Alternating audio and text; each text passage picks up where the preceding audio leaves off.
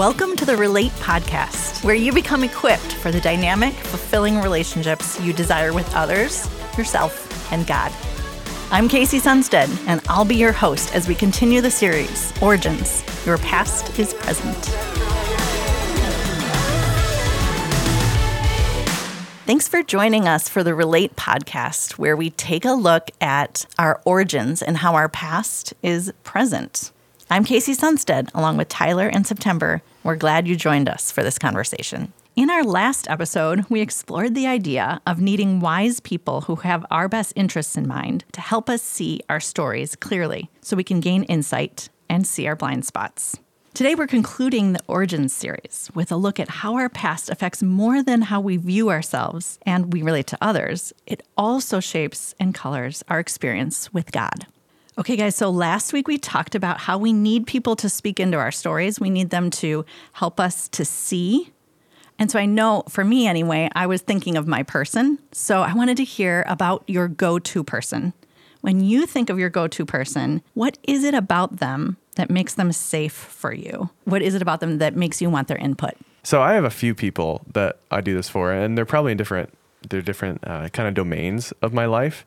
But there's a constant and common thing about those people, and that's that they know me and they know me in context. Like, that's the number one thing is that they've taken the time to get to know me. They ask the right questions to get to know me. Mm. And very often, better than I know myself, they're able to speak truth into situations.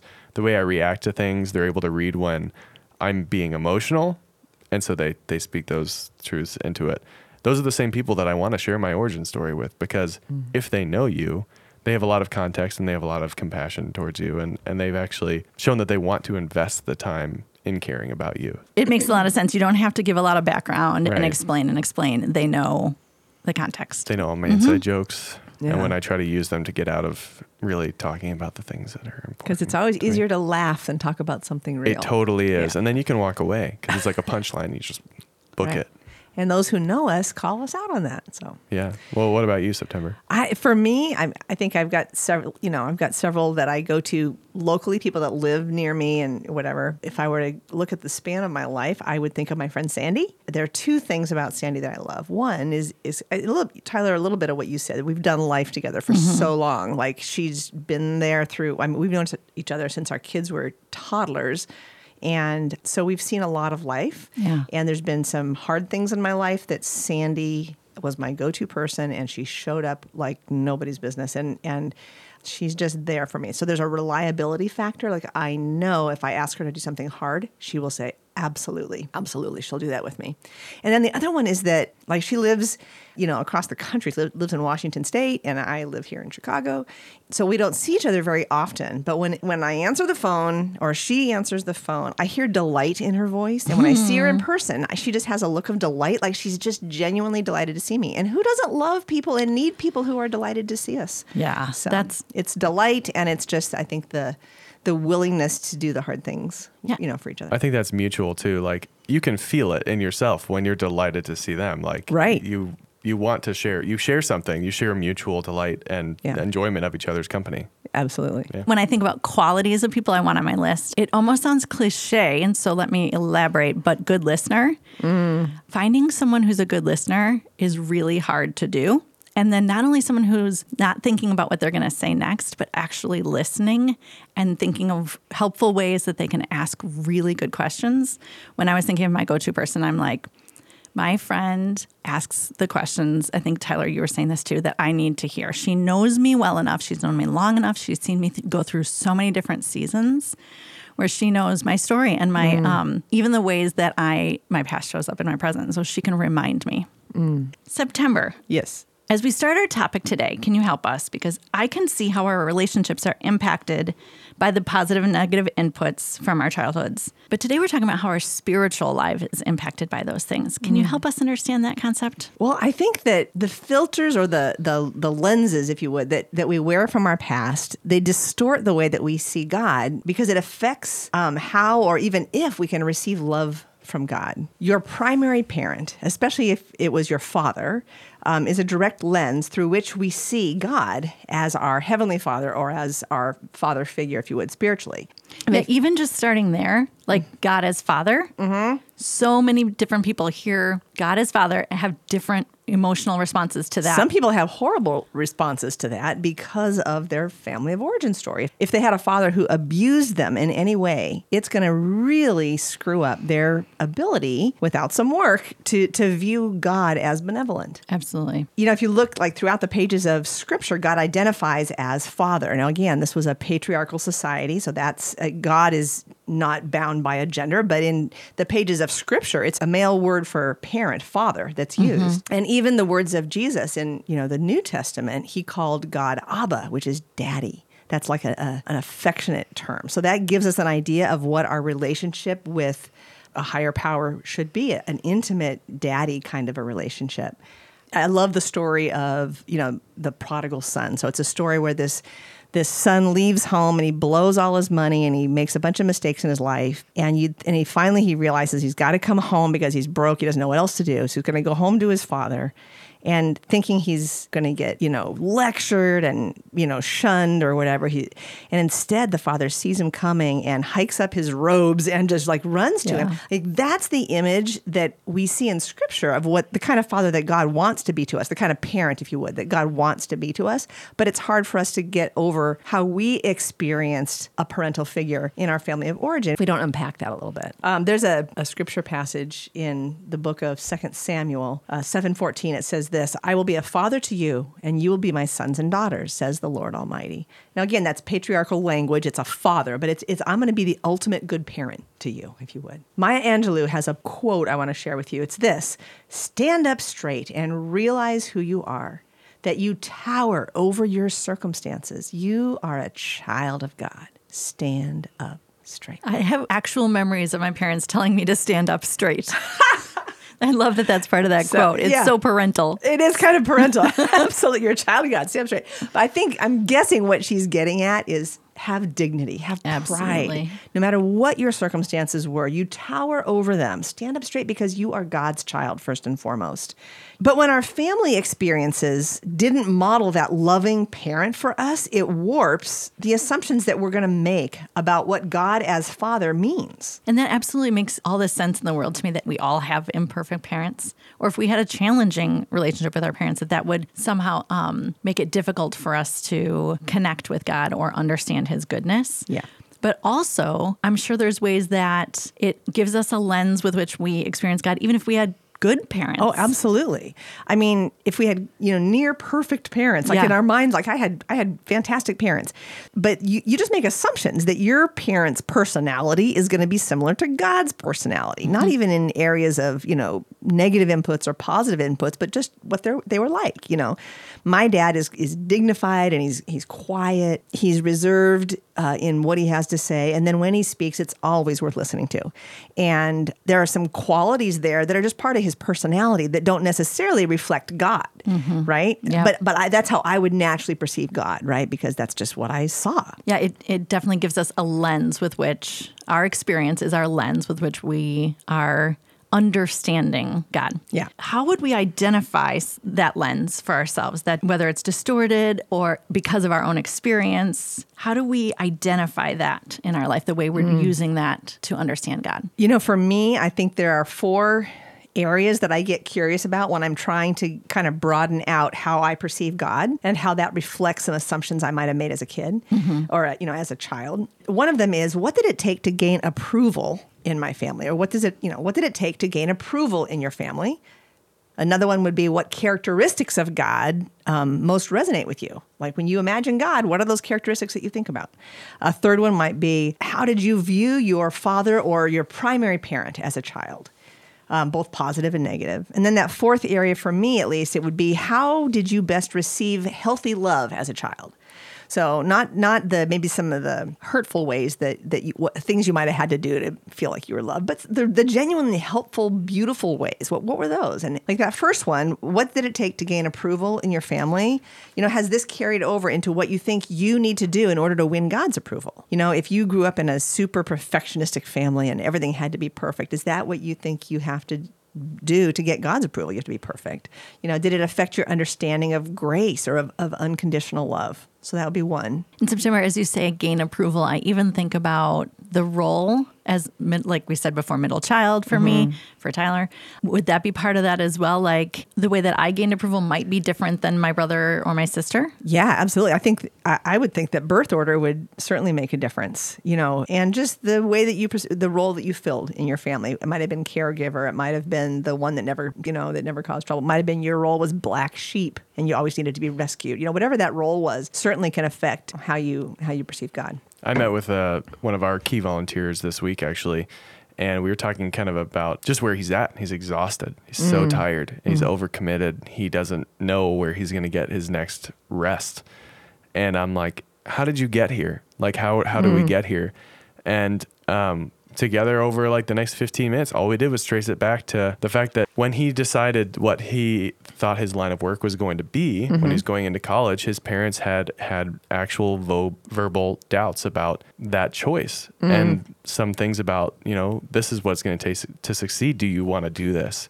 And so since that point, even though he's made it and he's mm-hmm. so successful, he's doing great things. He's very, very efficient and and really successful in what he does. He's still trying to prove it. He feels like he has mm. to push and achieve to prove that yes, he can make it. He will sustain himself. And that he was a will good be choice he successful. made. Yeah, Yeah, and right. and and I, you know, he had to hear somebody like me say, "You're good enough. You've made it."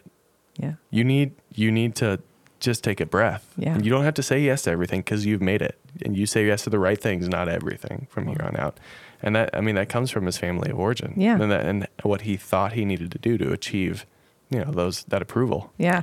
That's a great example because most I, now again I don't know him and I don't know his parents, but I'm guessing his parents were just trying to provide some helpful coaching as Exactly. he's choosing a major. right. Like Giving they weren't saying feedback. you're never going to succeed. Right. Exactly. Right? And his pa- but and But all of our parents do, yeah. right? Yeah. Right. So sometimes we have to just set aside those old tapes or even, you know, if, if you have a good relationship with your parent, ask what they meant or revisit those things and say, can I get some clarity on this? It's still hanging me up, you know. But Yeah. yeah, for sure. We have old tapes that might not no longer really be accurate that we can kind of put the erase on. I think it viewed, affected his view of God too, because um, he views himself as somebody who can just serve, and that's his role Mm. in church. And he can't just sit and participate. And He's got to be serving and got to be doing something, Yeah. rather than just being with people. So it's that gain approval piece. Yeah. So the second the second area that, that I get curious about is like what characteristics of God most resonate with you. So like for me, you know, um, not just what ones do I love, like when I when I think of God,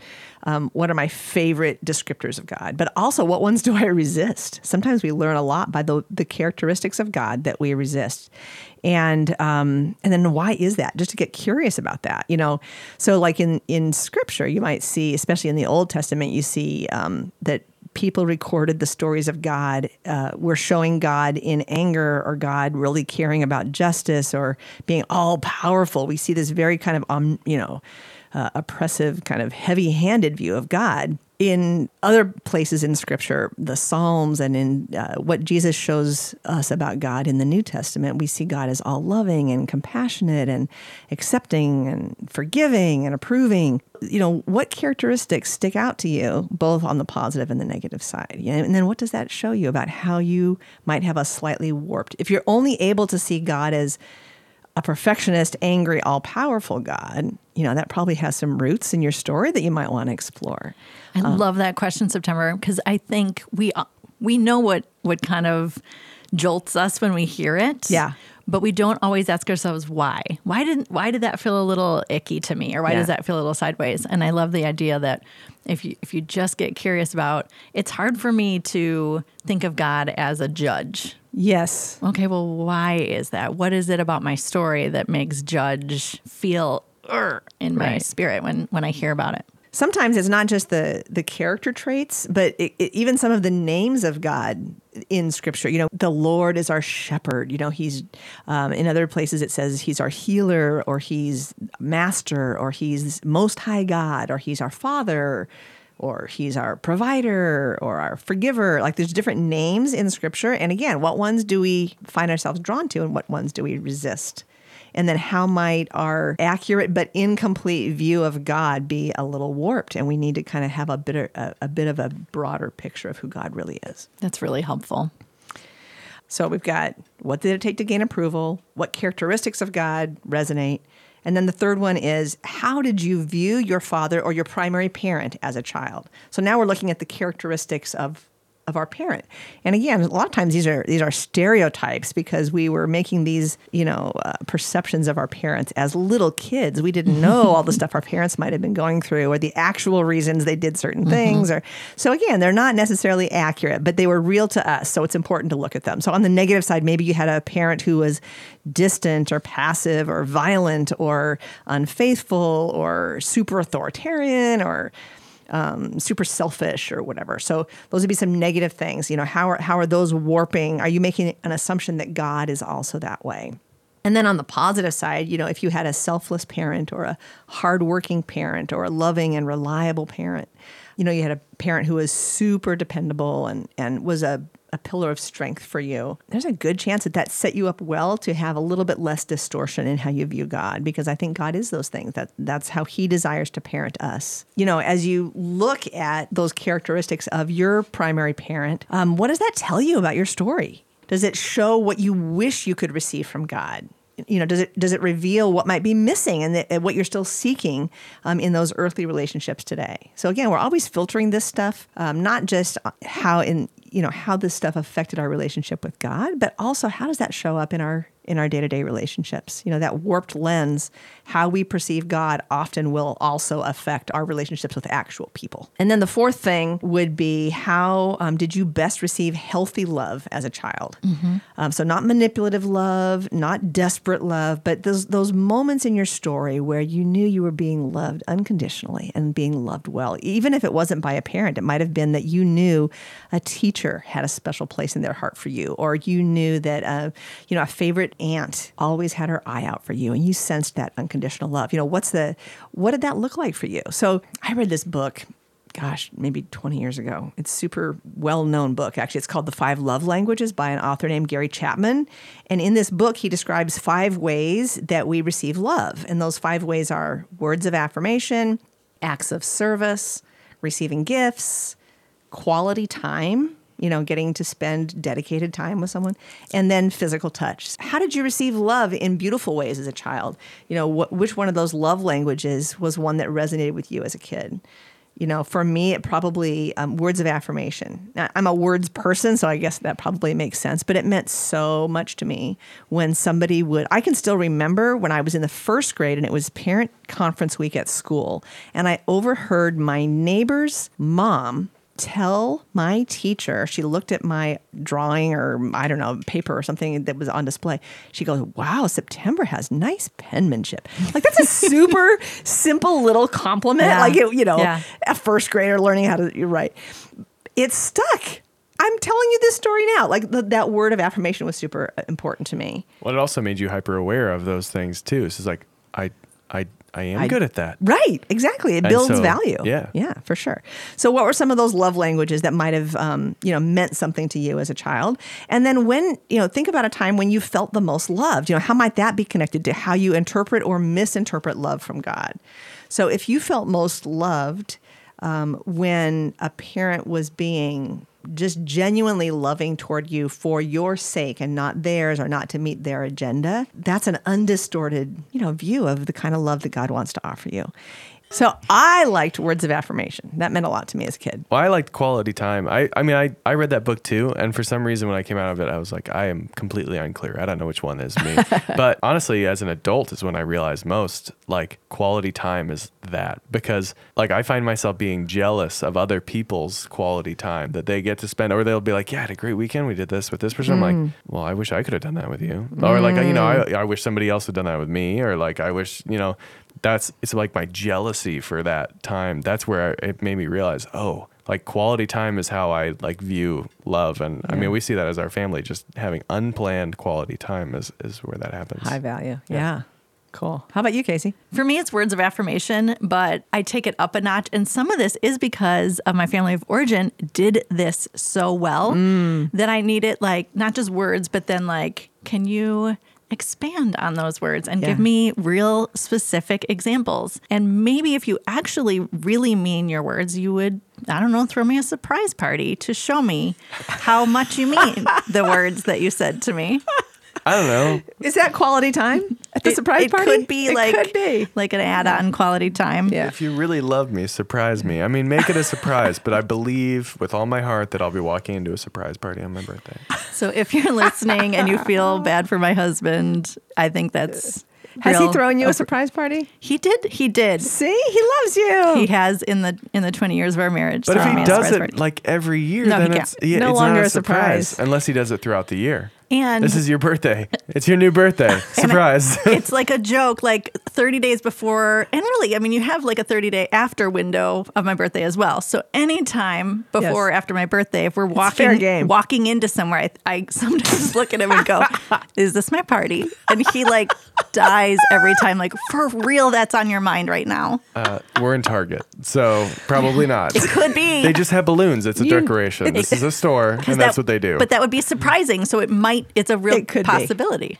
Okay, September. So those four questions are super helpful as we're identifying some lenses with which we see God. And those lenses are based in our story and our experiences. So when we start to identify them, help us. What are some ways we can fix them or take off those lenses and see God more accurately? I think sometimes if we can identify what the faulty assumption is that we are making. Mm-hmm. Okay. So first it, it precludes that we have some understanding that God and belief system that God is actually benevolent toward us and has unconditional love for us and has our back, right? That it goes bigger than our circumstances. It's eternal, unconditional love.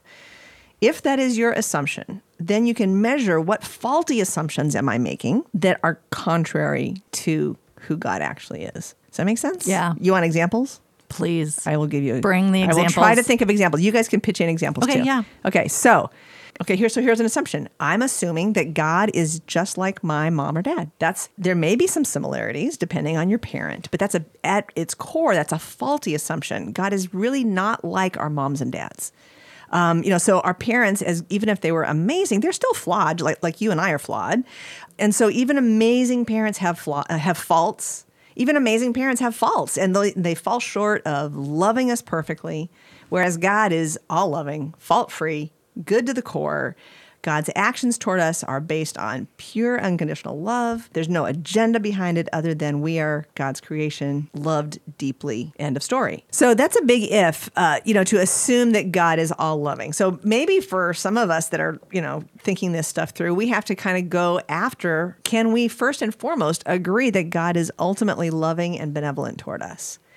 That's the foundation. Mm-hmm. If and when you are able to embrace that foundation of God as all loving, only wants our best interest, then we can compare those qualities of an all loving God against assumptions that we make about our parents.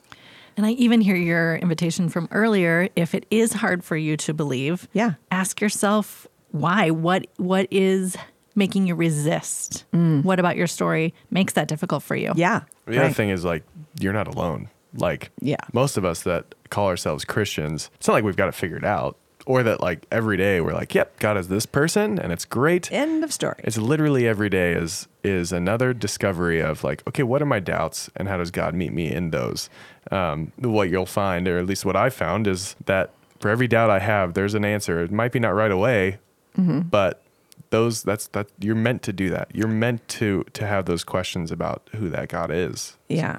Sometimes, not only did our parents perhaps give us a, a warped lens in how we view God, but they literally taught us a warped version of God, right? Mm-hmm. You know, maybe it's because it's what they believed, maybe it was to control us or what, any number of reasons, but we've received two different potentially warping messages. One by the example that they gave us and the second one by what they actually taught us or maybe by the church that they took us to that gave a warped perception of god.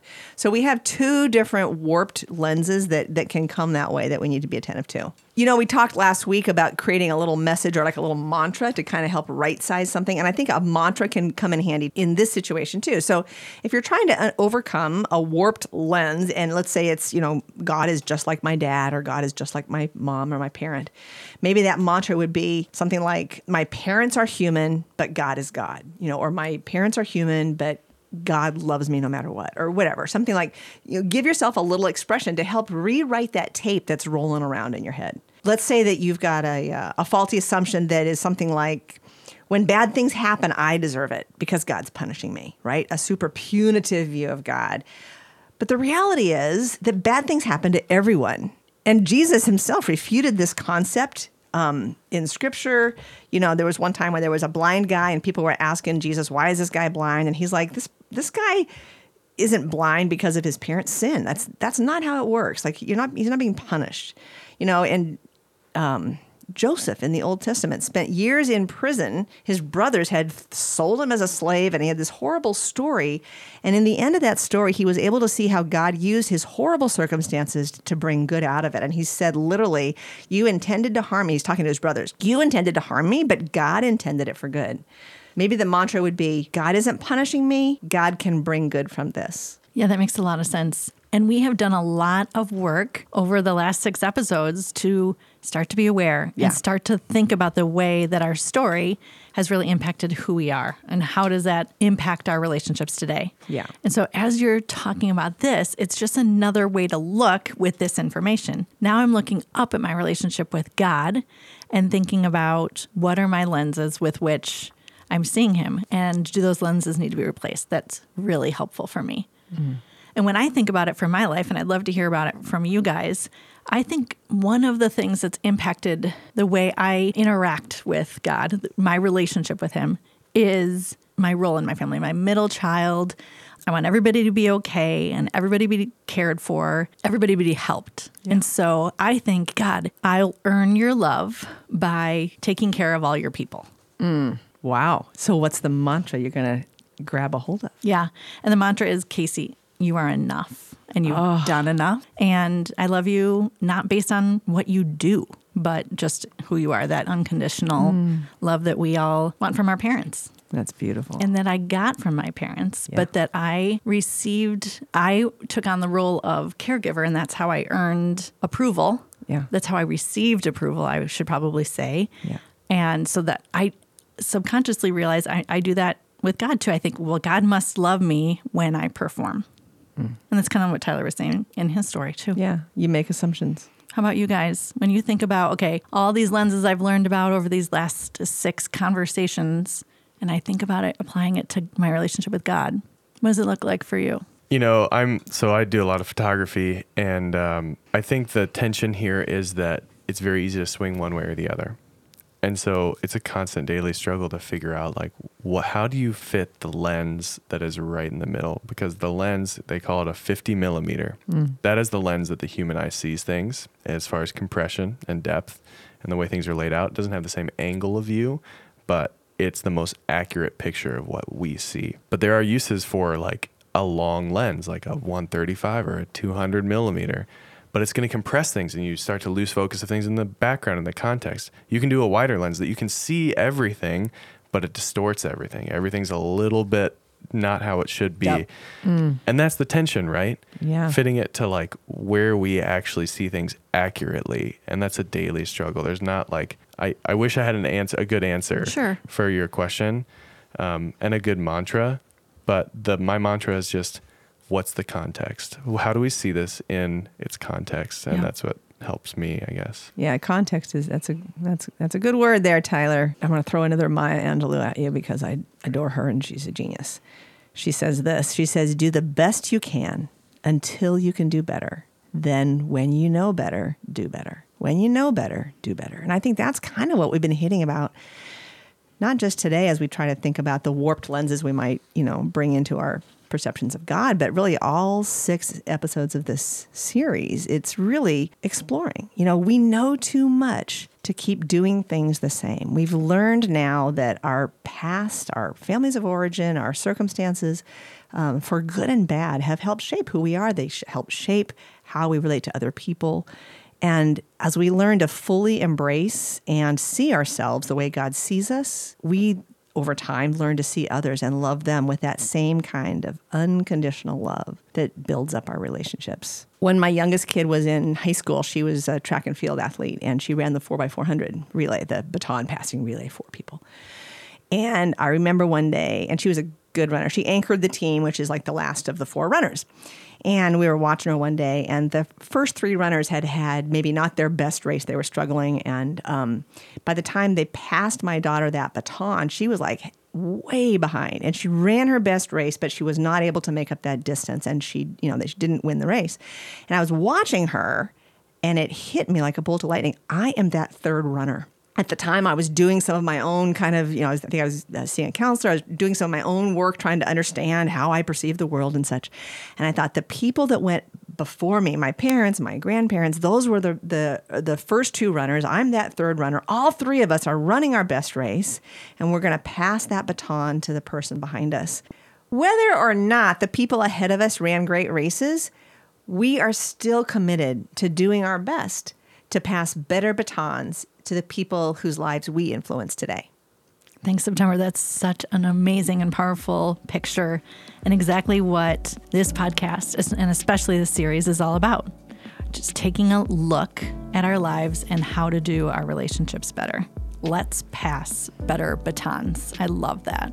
Okay, we've got some questions for you to consider as you think about the lenses with which you see God. And as always, we encourage you to grab your go to people and have these conversations in the context of your relationships.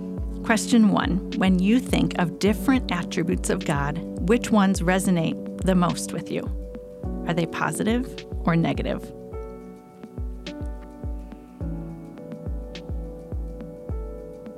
Question two we talked about four areas where we can get curious to identify where our lenses of God might be distorted. What did it take to gain approval in your family? What characteristics of God most resonate with you? And which ones do you resist? How do you view your father or primary parent? And how did you best receive healthy love as a child?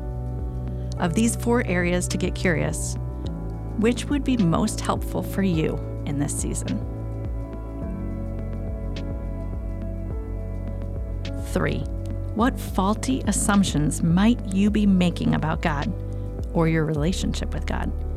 What's one mantra you can use to replace that faulty assumption?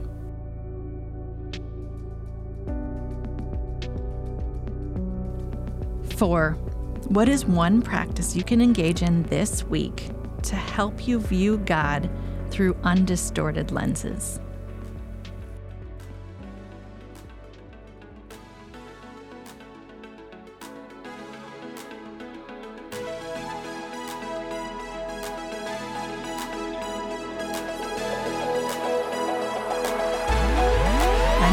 Sunstead, along with Tyler Hoff and September Vaudry, we are so glad you joined us for today's conversation. Check out the show notes for discussion questions so you can continue the conversation with the important people in your life. We've also provided a list of further resources to explore these topics a little deeper. As we wrap up our first series of the Relate podcast, we give a special thank you to our editor and producer, Jenny Potter as well as our friend and content curator, Deb Schertz. And we're deep into planning new series about all things relationships. So make sure you subscribe on iTunes or Google Play so you get notified when they release. We don't want to have the conversation without you. As we consider the next series of the Relate podcast, we would love your input. What topics do you want to talk about when it comes to your relationships? Shoot us your ideas in the comments section when you follow us on Instagram or join our Facebook group. Thanks for joining us on the Relate podcast. Let's do life better by building better relationships.